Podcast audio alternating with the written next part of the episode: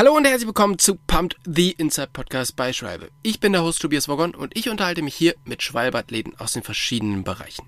Vom Downhill zum Cross Country oder vom Triathlon zum Gravel Racing. Und heute spreche ich mit Paul Ripke. Und zwar möchte ich einfach mal hören, wie seine erste Hälfte der Saison so gelaufen ist. Weil Paul hat unglaublich viel und unglaublich spannende Sachen bis jetzt gemacht. Er hat bei Chasing Cancellara teilgenommen, er hat einen Marathon gelaufen und sie haben sogar einen Ironman in der Staffel gemacht. Und das nicht ganz normal, sondern auf die Ripke Art. Was das ist, das erfahrt ihr in dieser Folge von Pumped.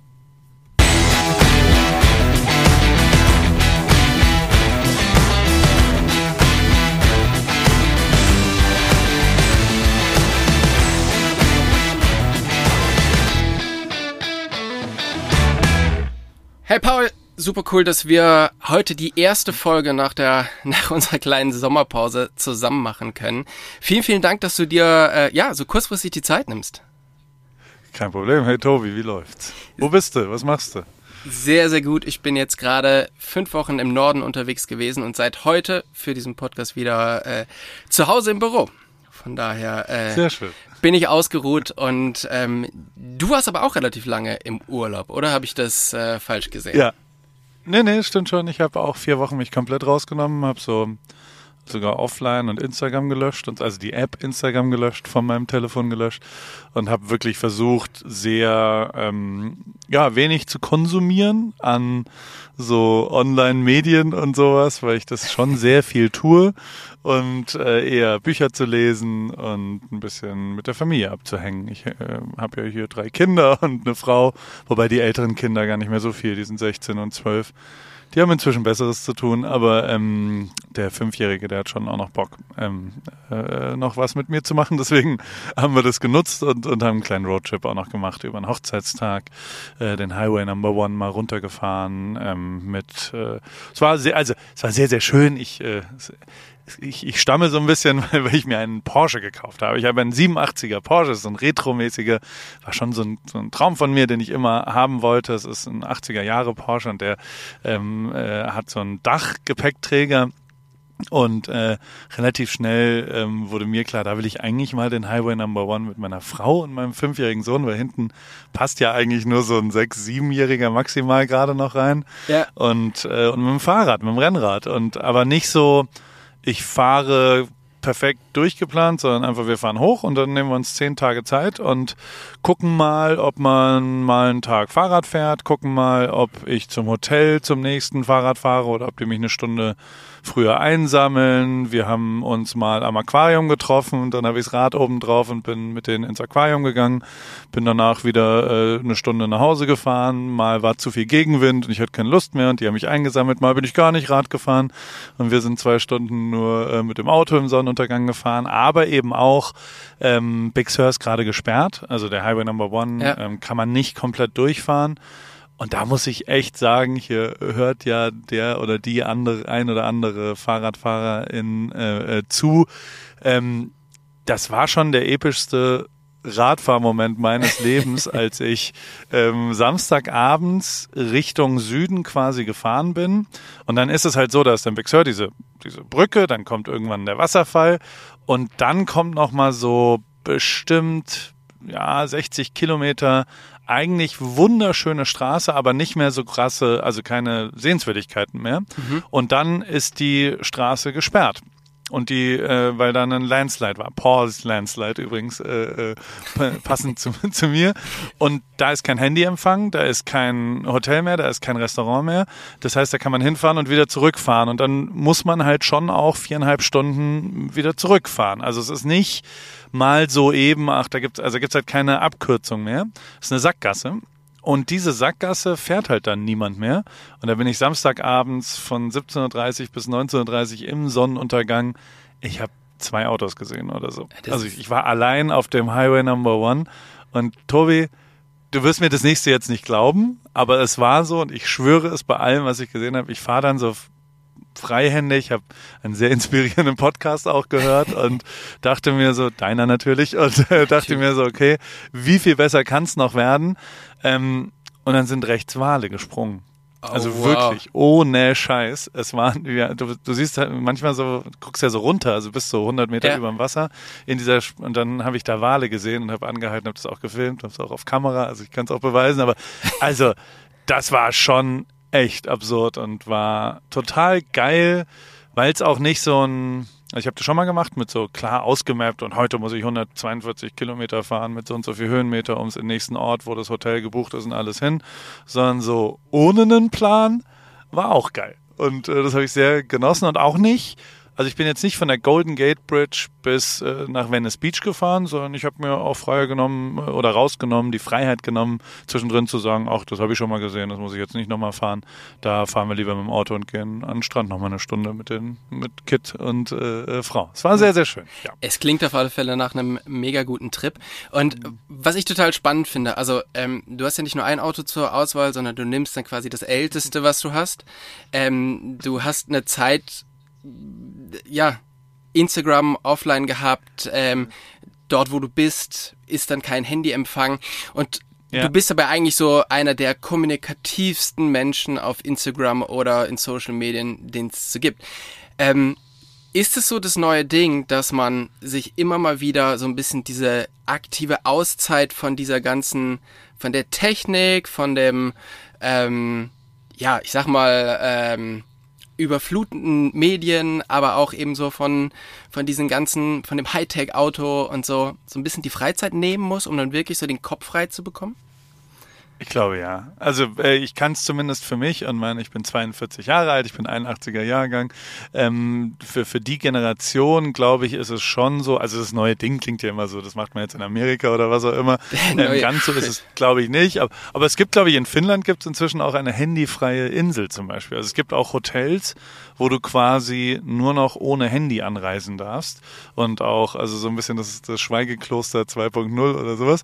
Ähm, also es gibt schon Bedarf, glaube ich, daran. Und ich für meine Generation kann sagen, oder ich will gar nicht für eine Generation reden, aber ähm, ich für mich kann dir schon sagen, dass es äh, ja intuitiv schon immer klar war, dass es irgendwie eigentlich einem jetzt nicht nur gut tut, dass man durchgehend kurzfristige Reize so, also ich bin schon auch mit jetzt nur RTL schauen, Fernsehen war nicht so das Sinnvollste, wie auch halt ähm, und und also Insta Reels oder oder auch TikTok oder was auch immer ist ja wirklich einfach nur eine ganz kurze äh, Befriedigung eines oh geil noch was, oh geil noch was, oh geil noch was und dann sind drei Stunden weg. Ja. Und das hat bei mir einen relevanten Punkt gehabt, dass ich, dass mir das immer bewusst war, dass das eigentlich, dass ich da aufpassen muss, dass ich da auch suchtgefährdet für bin und dass ich für mich auch mir Zeit nehmen muss, wenn ich gesund bleiben will. Und ähm, das hat sich aber irgendwann gedreht, weil sich selbst gerechtfertigt hat mit Arbeit. Und das ist sehr gefährlich. Oh ja. Ähm, ich glaube, das passiert bei Gastronomen auch manchmal, wenn die quasi, oder Winzer, die sagen, ich muss ja meinen Wein probieren und sowas. Ähm, oder, keine Ahnung, wenn du Weed anbaust, musst du auch aufpassen, dass, dass du nicht im völligen Man muss mal versumpfst. probieren. Ey, wenn das nichts wird, das ist schwierig, ja.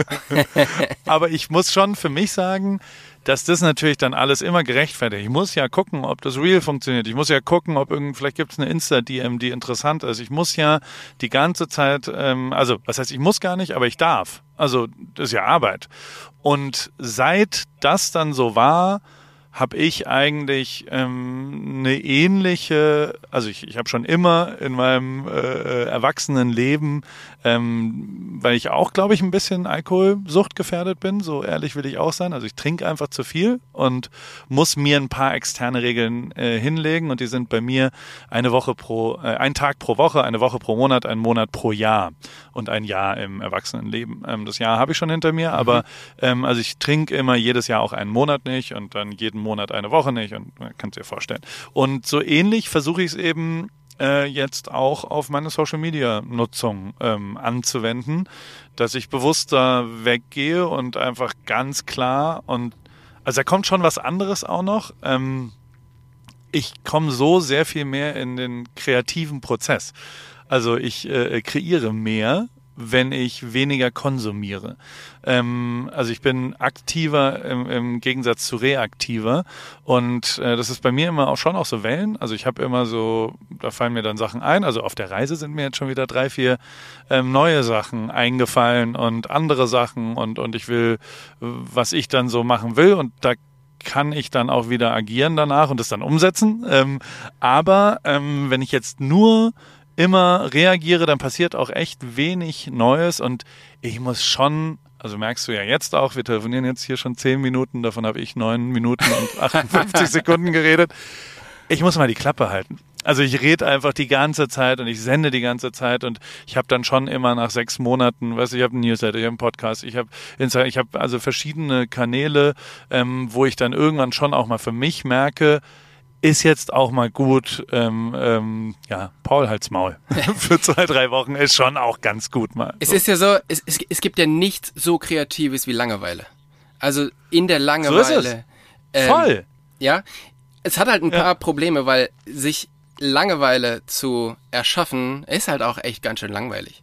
Und Voll. wenn man halt einfach so gar nichts macht und dann so, ah ja, Moment, ich muss dann doch nochmal kurz irgendwie hier und da gucken und, und dies und das und ähm, Inwieweit ist denn Fahrradfahren für dich auch so ein, ja, ich sag mal, es zwingt dich ja so ein bisschen dazu, nichts zu machen, weil beim Radfahren kannst du nicht so viel so viel machen. Also klar, du kannst halt irgendwie eine Insta-Story machen, dies und das, aber ähm, man konsumiert relativ wenig beim Radfahren, außer halt die wunderschöne Natur. Ähm, ist das so ein Ding, was dich quasi dann nicht langweilt, aber dich trotzdem von diesen ganzen, ähm, von den ganzen Sachen fernhält? Hundertprozentig.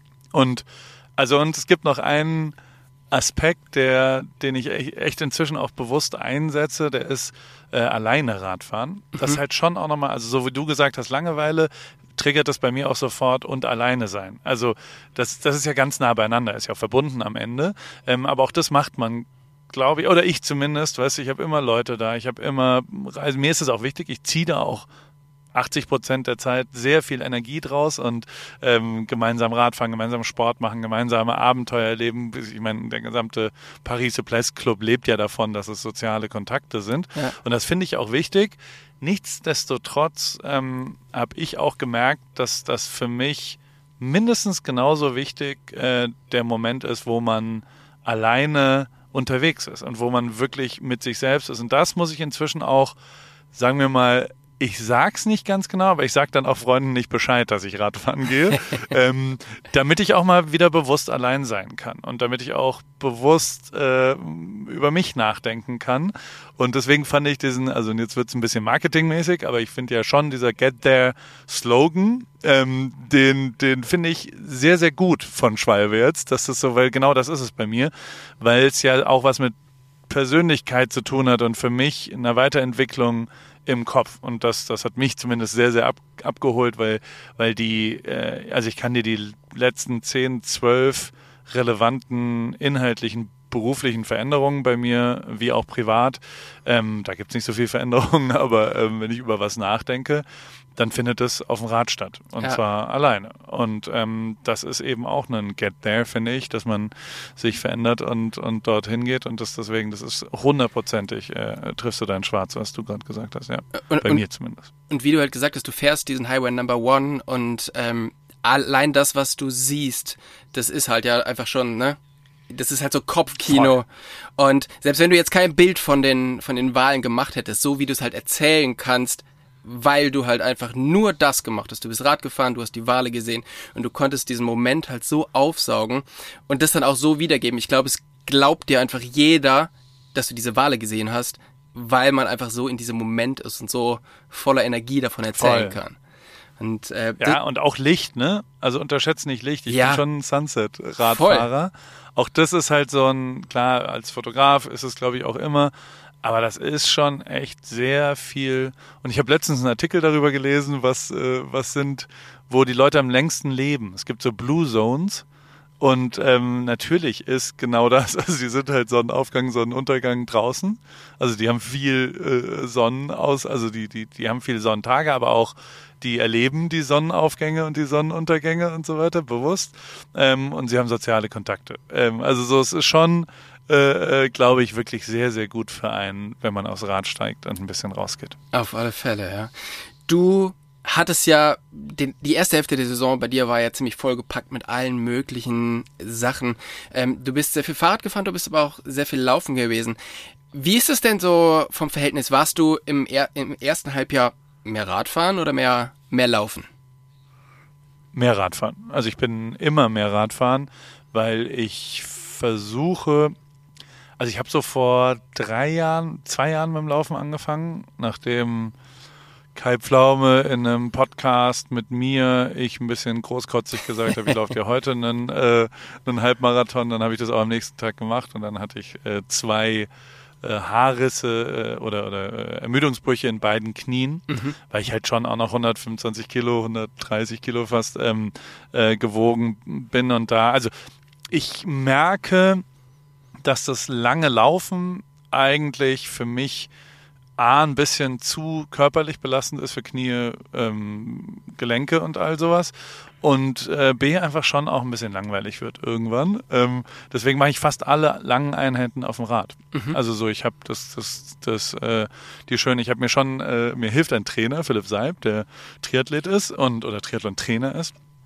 Und der eigentlich ähm, auch die Marathonvorbereitung zu bestimmt 40 Prozent auf dem Fahrrad macht mit mir. Ähm, einfach weil er auch sieht, dass mir das mehr Spaß macht. Und, und ähm, ich muss schon sagen, dass ich auch lieber Intervalle, zum Beispiel, was wir viel trainieren, auf dem Fahrrad mache, als äh, zu Fuß. Und dementsprechend, also wenn ich auf Strava gehe, dann ist da, sind da, also logischerweise sind da sehr viel mehr Kilometer, aber ich gehe mehr Radfahren als Laufen immer noch. Ähm, ich habe jetzt im August eine so eine Lauf-Challenge gemacht, da war es vielleicht ein bisschen anders, aber ähm, weil ich sehr viel gelaufen bin dann, aber also ich muss schon, wenn ich mich entscheiden würde, ganz klar sagen, dass das Radfahren mir äh, mehr Spaß macht im Trainingsbereich äh, als das Laufen. Ja. ja, du hast ja schon gesagt, du trainierst mit, mit Philipp. Und Philipp ist auf alle Fälle auch ja. ein äh, Wunschkandidat hier für den Podcast. Ich finde es sehr, sehr cool, was er so macht und dass er eben auch einfach natürlich die absoluten Top-Athleten hat, aber auch immer mal wieder so ein paar Leute hat, die er halt einfach so an den Sport ranbringt, beziehungsweise ja dabei hilft, die ja, die Aufgaben oder die Träume so zu ermöglichen, die man so hat. Voll, ja. Und ähm, das finde ich halt auch cool, dass du das halt so durchziehst, weil du hast halt ja gesagt, du möchtest gerne den Marathon laufen. Am Anfang war es irgendwie ein Halbmarathon, der war so, ja, wie du schon gesagt hast, vielleicht ein bisschen ja. zu viel, ähm, zu viel des Guten. Jetzt hast du es aber ja trotzdem geschafft. Du bist halt einen Marathon gelaufen und ähm, hast es durchgezogen. Finde ich sehr, sehr beeindruckend. Ähm, das Laufen ist ja bei dir, wie du schon gesagt hast, ein bisschen neuer. Das Radfahren da kann man jetzt nicht mehr sagen, du bist so ein, so ein Newbie im Business. Ähm, als wir das erste Mal miteinander gesprochen haben, da war so, ja, ja, ne, Ripke fährt jetzt auch Rad und so. Ja. Wie hat sich das so für dich auch mental verändert, dieses, dieses Radfahren, wo du jetzt einfach schon, ich habe so das Gefühl, so 100 plus Kilometer ist mittlerweile für dich kein Problem mehr, oder? Nee, ja. Also es ist schon, also A gibt es natürlich mit Sicherheit, ich finde es ganz charmant, dass du sagst Saison. Also das ist der, der, das ist, wie meine Saison läuft sozusagen. Das super. ähm, äh, gleichzeitig sagt bei Schwalbe ja auch der eine oder andere äh, Mensch sagt, ich betreue die Athleten, deswegen betreue ich auch dich. Das finde ich auch immer ganz charmant, dass ich als Athlet bezeichnet werde. Da bin ich natürlich noch immer äh, weit von entfernt. Aber es ist schon so, dass ich, und ich glaube auch, dass, also ich habe jetzt so zwei, drei Sachen zum ersten Mal. Es hat eigentlich angefangen mit rund um Köln, ähm, mit Paris Place Club, wo wir so zum ersten Mal so richtig ernsthaft Rad gefahren sind. Also so, da waren wir so eine, da waren alle die, da waren wir ein Radteam. Da waren wir auf einmal so 19 Leute in gleichen Trikots und sind belgischer Kreisel gefahren und haben gegen den Besenwagen gekämpft und zwar relativ lange. Ähm, und äh, haben aber gewonnen. Der Besenwagen kann zu Hause bleiben. Und ähm, dementsprechend äh, war das halt schon ähm, auf einmal auch nochmal eine andere Seite die ich davor nicht kannte, also der sportliche Wettkampf vielleicht auch, aber ähm, eben dann doch auch was Ernsteres, was ähm, die sportliche Belastung angeht. Davor war schon eher das Abenteuer im Vordergrund mhm. und ist es immer noch. Also so, ich genieße es immer noch sehr, ähm, das zu machen, aber ähm, so so das Vergleichen fand ich dann auch gar nicht so unsexy und es hat schon Bock gebracht dabei rund um Köln auch anzukommen und es hat auch Bock gebracht ähm, ernsthaft Rad zu fahren und zumindest für meine bescheidenen Verhältnisse da irgendwie ganz gut. Und wir sind davor auch, haben das auch gemacht. Und es war quasi Teil dann der Vorbereitung auf Chasing Cancellara. Mhm. Und ähm, was mit Sicherheit. Also so, wir sind von Bern nach Andermatt da gefahren. Und das war einfach nur absurd. So von der, von der, also ich habe noch nie das war wirklich auf dem Level von, von Marathonlaufen auch. Was Marathonlaufen war schon einfach körperlich das krasseste, glaube ich, was ich gemacht habe. Ja. Ähm, und äh, ich kann ja, aber ich habe einmal so eine 170 Meilen, äh, 170 äh, Kilometer Radtour nach Palm Springs gemacht, ähm, in der Hitzewelle, was asozial war. Das war auch ein Tag, wo ich echt dachte, ich, ich sterbe einfach. Ähm, und äh, dann äh, Chasing Cancellara, weil das war einfach nur absurd. Und da muss man schon sagen, das hätte ich jetzt vor zwei Jahren äh, nicht geschafft, keine Chance. Ja. Also über diese, du fährst halt in Bern los, dann redet Fabian immer davon, so ja, da kommt dann der erste Hügel, äh, aber das ist noch im Flachen in den ersten 100 ja. Kilometern. Der erste Hügel war ein, ein größerer Berg als alle Berge, die ich je davor gefahren bin, davor. Also da waren, also da waren das war völlig absurd und ich war schon und dann fährst du 100 Kilometer im Flachen und kommst dann erst an den Ort, wo die, wo die Anstiege losgehen und ich dachte, das ist alles nicht euer Ernst. Also wirklich, es ist alles nicht euer Ernst. Und dann hast du den ersten Pass hinter dir und denkst, es kann doch nicht nochmal doller werden, hast dann nochmal so einen.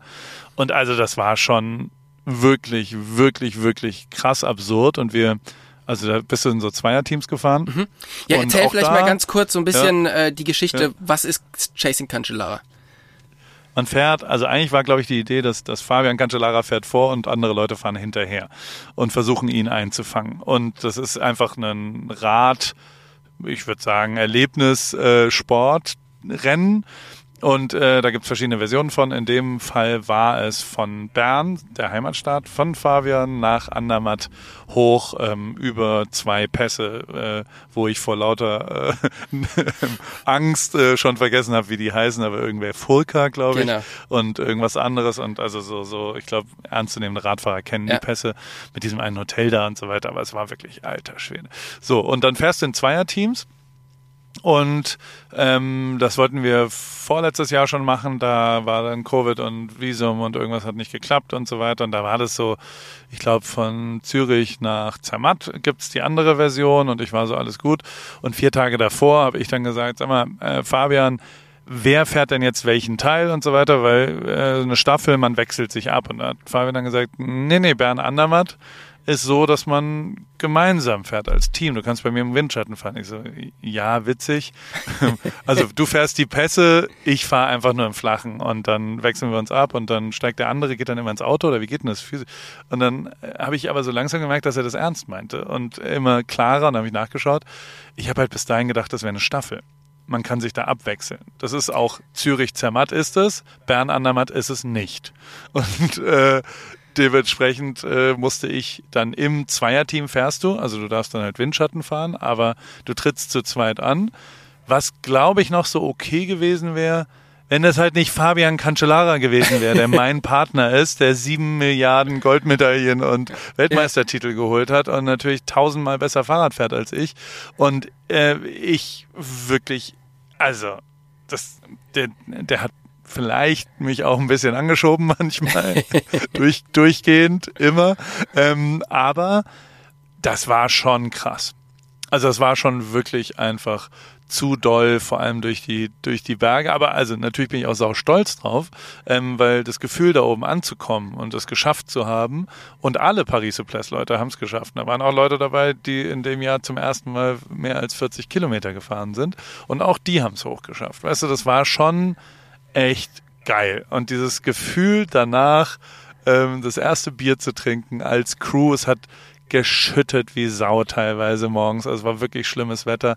Ähm, du fährst nachts um drei los fährst die ersten drei Stunden im Dunkeln. Also es ist so. Es klingt nicht nach den besten Bedingungen, was. um ehrlich zu sein. Ja, von, aber es ist auch so ein bisschen expeditionsmäßig dann fast. Und das schweißt natürlich zusammen. Und das dann geschafft zu haben, war schon echt außergewöhnlich. Und es war auch geil zu sehen, wie, also für Fabian war es, glaube ich, nicht so einfach, weil er nicht so richtig weiß, wie gut oder schlecht ich bin, weißt du? Und der, also ich wollte den zweiten Pass nicht fahren. So, ich habe gesagt, ey Fabian, es tut mir leid, aber wir, wir, ich, wir hatten ja ein Auto auch dabei, weißt du, ich war so, jetzt lass mich da doch einsteigen, das ist scheißegal.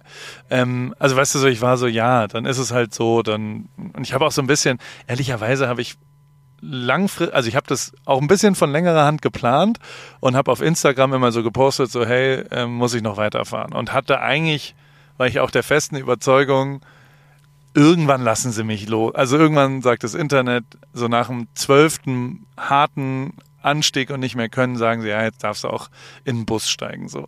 Ähm, A, haben sie das nicht getan. Also frag nie das Internet nach irgendwie wollen dich leiden sehen. Genau. Ähm, die haben, und zwar mit 80 zu 20 Prozent, also keine Chance. Ähm, und B muss man aber sagen, dass Fabian das auch nicht akzeptiert hat. Also der hat nicht mal annähernd es gab zwei Momente. Also erstens, als ich gesagt habe, ich fahre nicht mehr weiter, hat er, hat er das nicht akzeptiert. Also gar nicht, der hat auch nicht mit mir diskutiert, der, der hat nicht, also es war auch nicht, jetzt komm, schaffst du schon, sondern es war ohne irgendeine Diskussion, fahren wir weiter. Also es gab die Option nicht, die ich schon entschieden hatte. Und zweitens habe ich mich einmal ein ganz klein bisschen am Außenspiegel von dem Kamerafahrzeug, was uns äh, kurz festgehalten, da wurde er auch sauer. Da Okay. war so, Paul, das macht man nicht. Das macht man nicht. Also so, das waren die zwei Momente, wo er gesagt hat, nee, da wurde er ganz, ganz ernst.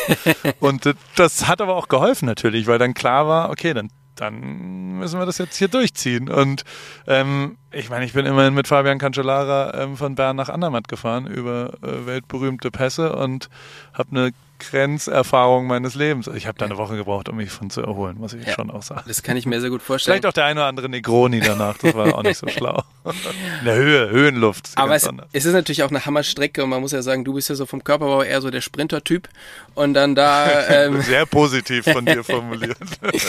äh, dann da die Berge hoch. Ich meine, ja, wie du schon gesagt hast, also das sind einfach Berge, die kennt man ähm, und die fürchtet man. Und ich glaube, äh, die fürchtet auch so ein bisschen jeder. Also von daher großen Respekt da angekommen zu sein. Und ich kann dir sagen, ich habe im Vorfeld mit jemandem gesprochen, der nicht geglaubt hat, dass du ankommst.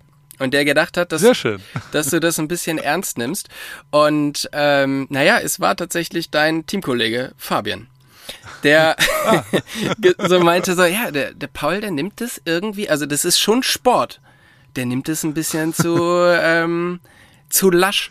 Und jetzt ist natürlich die Frage, also man, man fährt das jetzt nicht einfach so, ähm, ja, aus der, aus der kalten. Wie viel, also du bist ja ein sehr, sehr äh, kompetitiver Typ und auch ein sehr Ja. zielstrebiger Typ, zumindestens im beruflichen. Wie sehr hast du wirklich dran geglaubt, dass du das Ding aufhören kannst zu dem Moment und wie sehr hast du gedacht, nein, natürlich fahre ich das durch. Weil ich kann mir nicht vorstellen, dass du wirklich dran gedacht hast, das Ding aufzuhören. Doch, hundertprozentig. Okay. Also 100 Prozent von mir, also äh, kannst du auch, ich habe eine rechte und linke Hand Sina, äh, die nenne ich Chief of Staff bei mir, die ist vielleicht auch eher teilweise Assistentin und so weiter und ähm, mit der habe ich schon drei Tage davor darüber diskutiert, ob das auch kommunikativ mal okay ist. Und also wir haben sogar klar formuliert in gemeinsamen Gesprächen so, ey, in letzter Zeit hat eigentlich zu viel auch geklappt bei mir, also ich habe alles geschafft, immer. Und ähm, das ist schon auch mal okay, was nicht zu schaffen. Also ich habe mir sogar schon eine Art Kommunikationsstruktur hingelegt, ähm, schon in der Vorbereitung. Und, und also nach dem, also ich war wirklich, wirklich weiß, dass ganz viele Leute ja versuchen, und ich versuche das auch immer, und es klappt nicht so richtig gut, dass man sagt, so ich mache jetzt die nächsten fünf Kilometer und dann höre ich auf und dann mache ich nochmal fünf Kilometer. Also dass man kurzfristiger denkt und diese Theorie der, ja, man ist immer nur, man sollte nur über die Meile oder den Kilometer, in dem man gerade ist oder was auch immer. Das verstehe ich schon alles, funktioniert bei mir aber nicht so gut. Ähm, vor allem, weil ich halt wirklich in dem Fall völlig, also ich habe das über den ersten Pass nur geschafft mit der klaren, völlig unbestrittenen Haltung und danach höre ich auf. Ohne irgendeine Diskussion. So. Und also, und das habe ich nicht getan, um dann mal zu gucken, wie es mir geht, sondern um danach aufzuhören. Und ähm, ich fand auch für mich ist das okay, mal was nicht zu schaffen. So, ähm, und äh, dann habe ich aber gemerkt, vielleicht äh, gibt da noch, noch, mal, noch mal was anderes. Und, und dann ist natürlich schon auch so dieses, jetzt haben wir so weit hierher geschafft, jetzt sind wir so lang, aber äh, also es war schon echt, also so, ich bin auch alle, also da wurde Fabian auch langsam nicht genervt, sondern so für ihn war es, glaube ich, dann auch schwierig, weil er so langsam fahren musste, dass er gar nicht mehr so richtig äh, Fahrrad fahren konnte, glaube ich, teilweise. Ähm, wobei sein Rad auch ein bisschen geknirscht hat, also die Kette kann er da auch mal ölen. ähm, äh, muss es ja auch geben in Bern, äh, Fahrradöl. Aber die, ähm, also ich musste schon auch echt Pausen machen. Ja. Also so, so auf dem zweiten Pass musste ich alle vier Spitzkehren auch mal kurz anhalten und nochmal irgendwie klarkommen und so. Also so, das, das war wirklich das Ende meiner Leistungsfähigkeit, ohne okay. irgendeine Diskussion. Also noch mehr wäre nicht gegangen. Aber großen Respekt, dass du es geschafft hast und äh, ich habe es mir sehr, sehr gerne angeschaut. Was so ein bisschen... War übrigens der schönste Moment, wenn ich das kurz noch sagen darf, war tatsächlich, und das fand ich, das hat mich richtig gerührt, weil ich so raus war, dass ich normalerweise ist ja in meinem Kopf dann schon auch noch drin, so wie covern wir das jetzt, wo sind denn die anderen, wer ist so, was auch immer. Also weißt du so, man hat ja mhm. immer so ein, mein Anspruch ist ja schon auch die Geschichte dann so festzuhalten, dass Leute oder auf Instagram, was auch immer. Und ähm, als wir dann runterkamen mit Fabian äh, nach Andermatt rein, so die letzten zehn Kilometer sind dann flach nach Andermatt ja. und da ähm, hab, hat mein Team gewartet die haben alle gesagt, hey, die standen am Wegesrand und haben eine halbe Stunde gewartet auf uns, damit wir zusammen quasi, also das Paris Place Team. Und das hat mich richtig gerührt, weil das so richtig cool war, das gemeinsam zu erleben, weil das mega, ähm, also das, das war so ein, das war krass. Also ja. das, das, äh, das ist mir das Herz aufgegangen, richtig. Das war sau cool. Ja, das ist halt das so schön, dass man das einfach. Ähm, ich habe diese Geschichten jetzt schon von so vielen Leuten gehört, die irgendwie mit dem Paris Souplesse Club zusammenhängen. Und es ist halt einfach so, dass man halt als Team startet und als Team ankommt. Und es ist einfach nicht so gespielt, hey, wir gehen jetzt alle gemeinsam Radfahren und wir sind alle irgendwie super cool miteinander befreundet, sondern es, es ist, glaube ich, wirklich so, dass es halt einfach ein richtig geiles Team ist, oder? Ja, voll. Also du schweißt ja, also du hast halt auch so ein, du hast echt Erinnerungen, ne? Also da ja. werden tatsächlich Erinnerungen geschaffen, was ja echt gar nicht so einfach ist. Also so, man denkt immer so, ja, aber also ähm, das ist die, die Königsdisziplin des, des, des äh, Reisens eigentlich oder der, der Beschäftigungsaufgaben, äh, dass man, wenn man was schafft, woran man sich ein bisschen länger erinnert und wo man immer wieder, also so wie ich jetzt hier ja gerade über Chasing Cancellara mich erinnere und da nochmal drin schwelge in der Erinnerung. Ähm, so geht's hoffentlich auch dem einen oder anderen mit den Paris Place Club Ausfahrten dann, weil das schon hoffentlich, also weißt du so, und da ist nicht nur das gemeinsam schaffen, sondern da ist ja schon auch, da sind echt immer Leute auf der Essensseite dabei, die liebevoll Extrameilen gehen. Also die machen immer, also immer ein Café eigentlich, wo, wo die Leute nicht das machen, was sie machen müssen, sondern mehr machen und sich mehr Mühe geben. Da ist immer irgendjemand dabei, der irgendwas vorbereitet hat. Da bringen ja auch ganz schön viele Leute Geschenke mit zum Beispiel. Ne? Also da bringen diese kleine Sachen mit, was total geil ist. Also so, so genau deswegen erinnert man sich halt daran, ähm, weil es halt eben nicht Dienst nach Plan ist, sondern was ganz, ganz Besonderes auf fast allen Ebenen, ähm, äh, was dann dort passiert. Und das, das hat sich echt etabliert inzwischen. Ja. Und das, das äh, sehe ich dann immer und, und denke mir, ach, das ist schon gut, was wir da gemacht haben. Auf alle Fälle. Und da ist man dann halt wieder am Anfang, was wir geredet haben, am Highway Number One vorbeifahren und das einfach auf sich wirken lassen und in der Gruppe diese Erlebnisse gemeinsam beim Paris Souplesse Club erleben, ähm, das sind einfach Sachen, die man, an die man sich halt einfach sehr, sehr lange erinnert und die dann halt einfach bleiben. Und das ist halt Voll. toll, dass man das auf dem Rad erleben kann.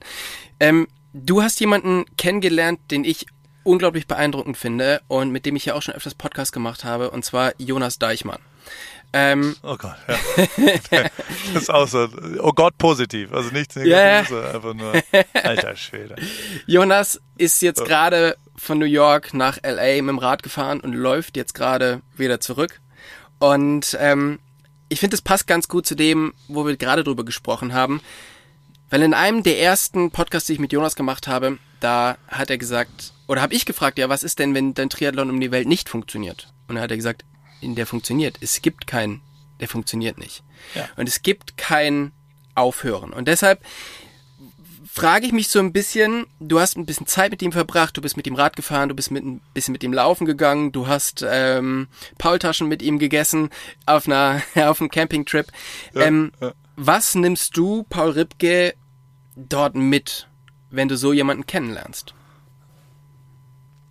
Ähm, ich habe also ich sehr sehr viel muss ich sagen ähm, und das ist das große Glück meines meines Lebens oder meines Berufs, dass ich dass ich von so einem Schlag Mensch äh, sehr viel kennengelernt habe. Ähm, also durch halt einfach meinen Beruf. Also, also so, so, so, so, so ist auch eine große Gabe, ähm, dass die Abwechslung, also dass ich halt einfach immer wieder mit Leuten in Kontakt komme. Und ich glaube oder ich hoffe, ähm, dass ich sogar dadurch, dass, dass ich so viele, so erfolgreiche Leute in ihren Sportarten, Berufen, was auch immer, ähm, kennengelernt habe, ich für mich zumindest beanspruche, dass, also wenn, wenn du mich das jetzt fragst und ich jetzt versuche zu antworten und ehrlich zu antworten, dann sind es gar nicht bei Jonas ähm, die sportlichen Sachen, sondern sind es eher die menschlichen Sachen. Und ähm, also es ist eher ein Schritt weit. Also die, und, und damit meine ich nicht, dass die sportlichen nicht beeindruckend sind. Die sind beeindruckend ohne irgendeine Diskussion. Die sind auch bei allen anderen, aber ähm, am meisten berührt und geprägt hat mich mit Sicherheit, und das ist nicht nur bei Jonas so, sondern bei vielen Leuten, wenn ich so ein bisschen zwei, drei andere Eigenschaften an äh, äh, denen gelernt oder gesehen oder erkannt habe und daran mir schon dann auch ein Beispiel in der Zeit danach genommen habe. Also ich will es bei Jonas mal benennen. Ähm, der hat A, eine Überzeugungsgabe von für andere Leute, die ich ganz selten so gesehen habe. Also der hat mich innerhalb von zehn Minuten in eine Langdistanz-Triathlon nächstes Jahr Ja. reingelabert. Und aber in einer echten Herzlichkeit kombiniert mit einem Commitment auch, mit einem klaren, wir geben uns jetzt die Hand und dann machen wir das auch. So, ähm, das ist echt energievoll bereichernd für mich gewesen. Also so, das ist, das klingt jetzt erstmal erpressend oder sowas, weißt du, also dass er da so voll reinprescht und so, aber das war, das ist, das ist total geil, so, so eine Gabe zu haben, andere Leute ein bisschen anzustiften und vielleicht auch ein bisschen dazu zu, äh, beizutragen, dass, dass Leute was machen, was sie vielleicht sonst nicht machen. Vielleicht ein kleiner Schubser auch, dass, dass sie sich was trauen. Also weißt du, dass man, dass man so den, den Mut durch ihn äh, bekommt, irgendwas anzugehen und den ersten schwierigsten Schritt irgendwie zu machen.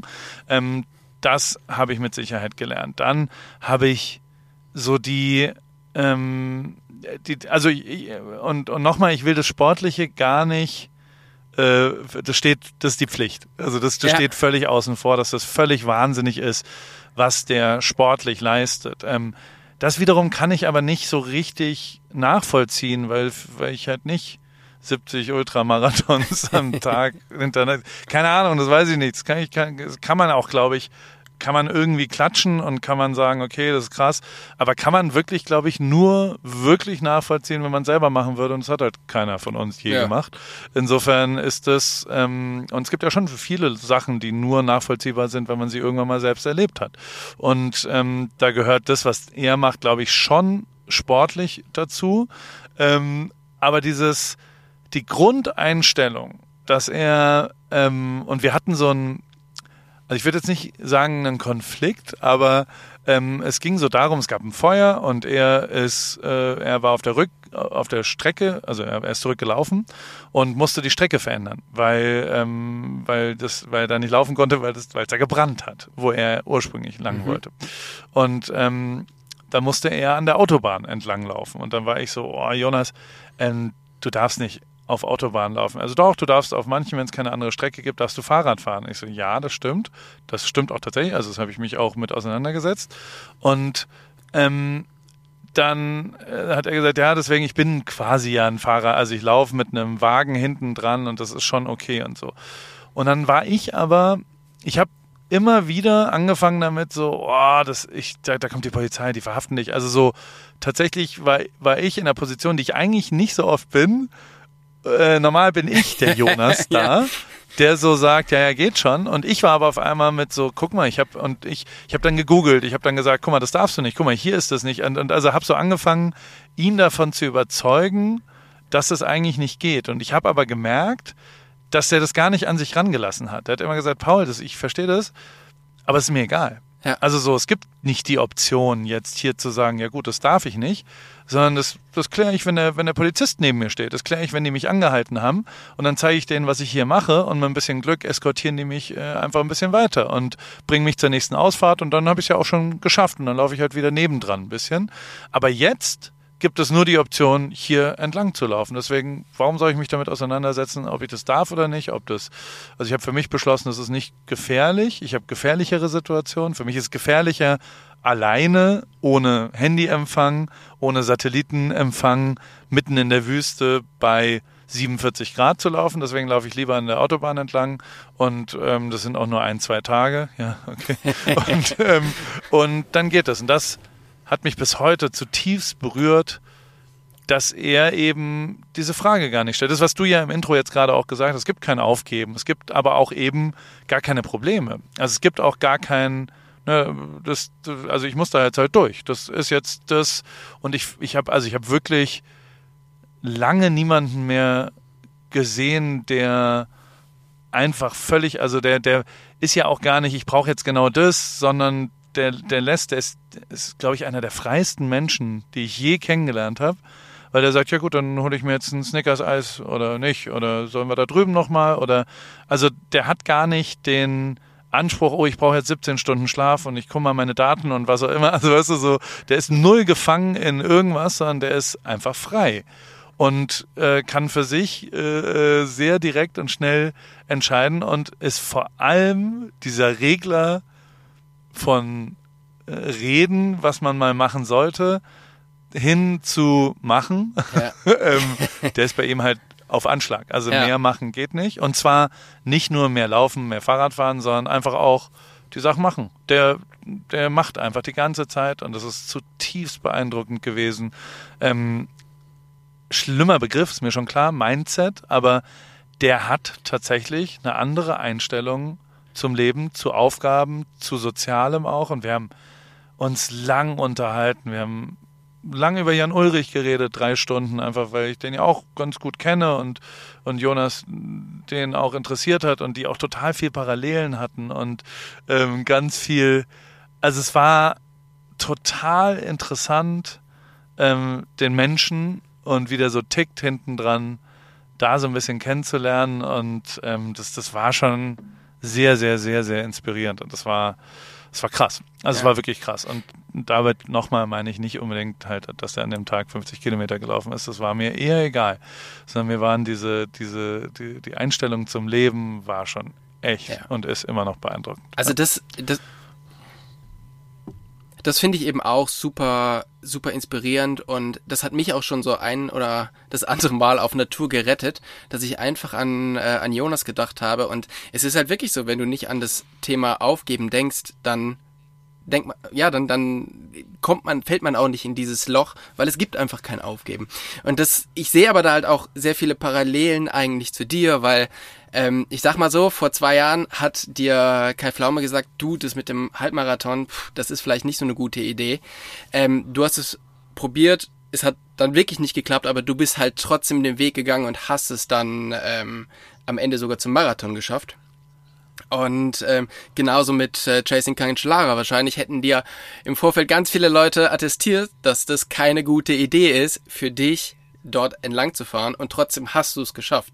Und von daher ist, glaube ich, dieses, äh, dieses ganze Mindset-Ding und es gibt keinen Weg drumherum. Man kann den Weg, so wie Jonas es auch macht, hier und da ein bisschen verändern.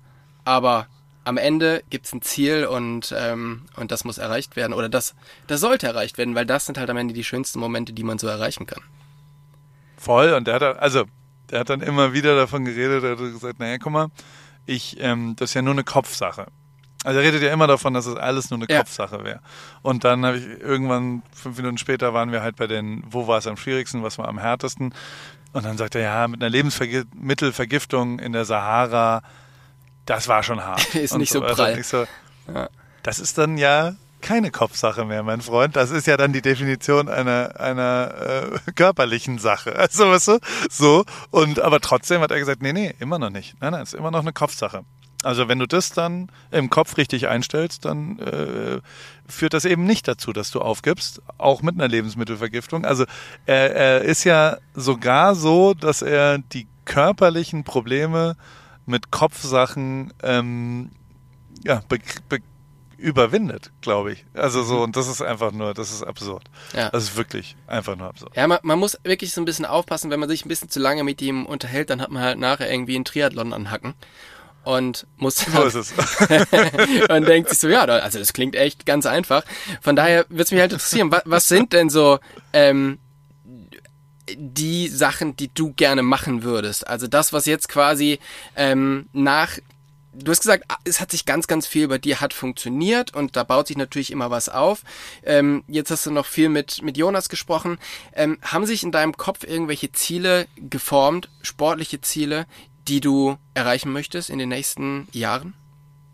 Also tatsächlich will ich nächstes Jahr eine Langdistanz-Triathlon äh, machen. Das äh, haben wir dieses Jahr so ein bisschen als Staffel gemacht ähm, in Rot, Challenge Rot. Ähm, mhm. Habe ich gelernt, dass es eine Challenge gibt und einen Ironman sind unterschiedliche Organisationen und die Sportart ist die Langdistanz.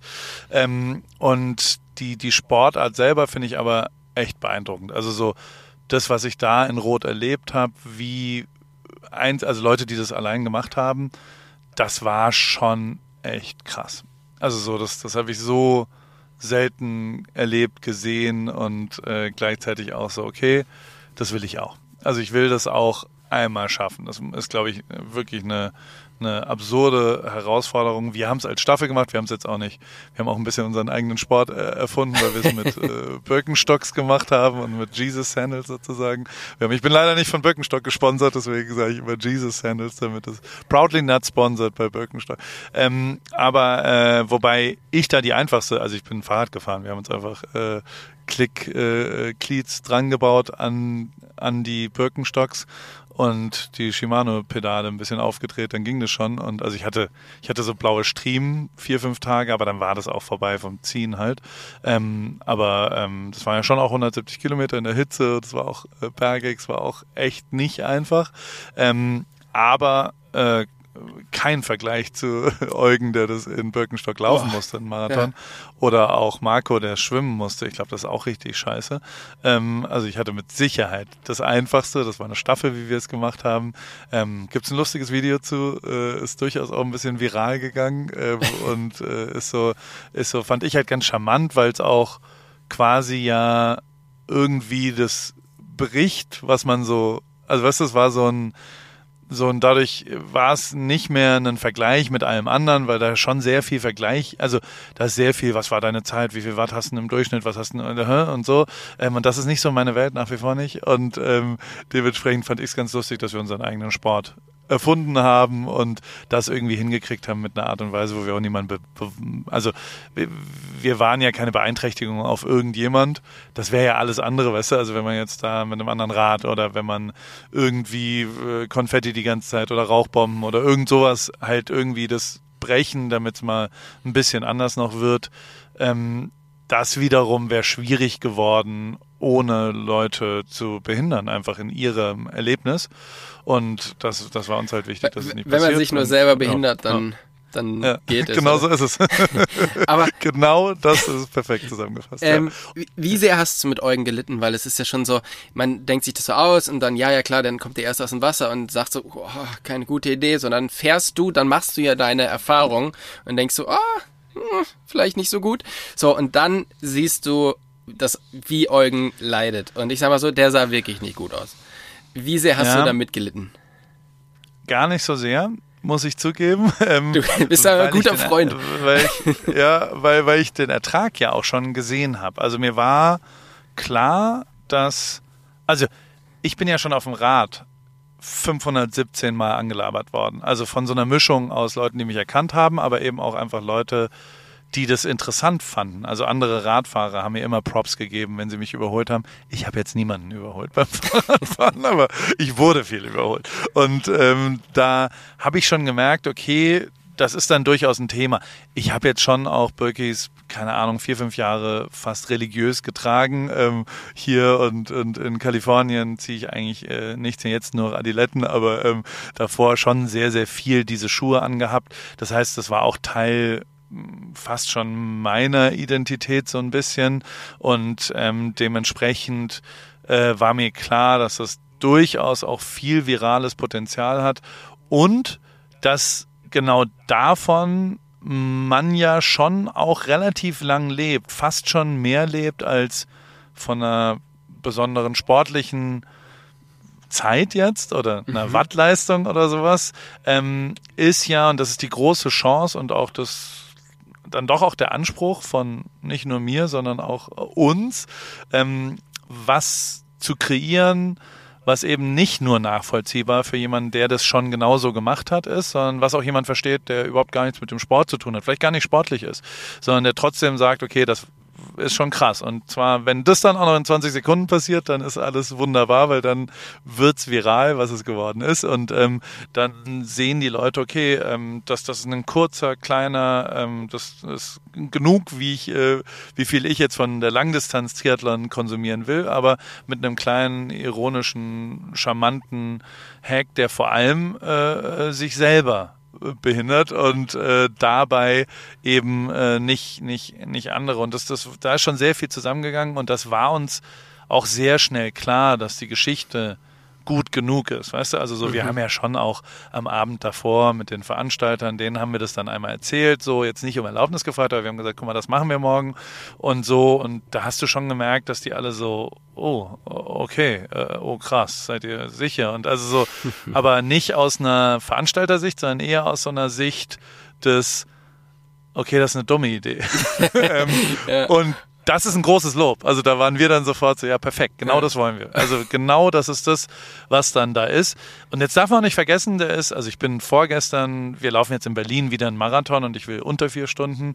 So schön das war, den geschafft zu haben äh, dieses Jahr im März hier in LA. Ich habe nicht es unter vier Stunden geschafft, ähm, was ich jetzt schaffen will. Und ähm, Dafür trainieren wir und wir sind jetzt am Sonntag so einen so einen Test äh, gelaufen und es gibt auch ein, also es gibt wieder ein Team Ripkey und die sind im Trainingslager gerade und dann sind wir einen Halbmarathon gelaufen am Sonntag hier.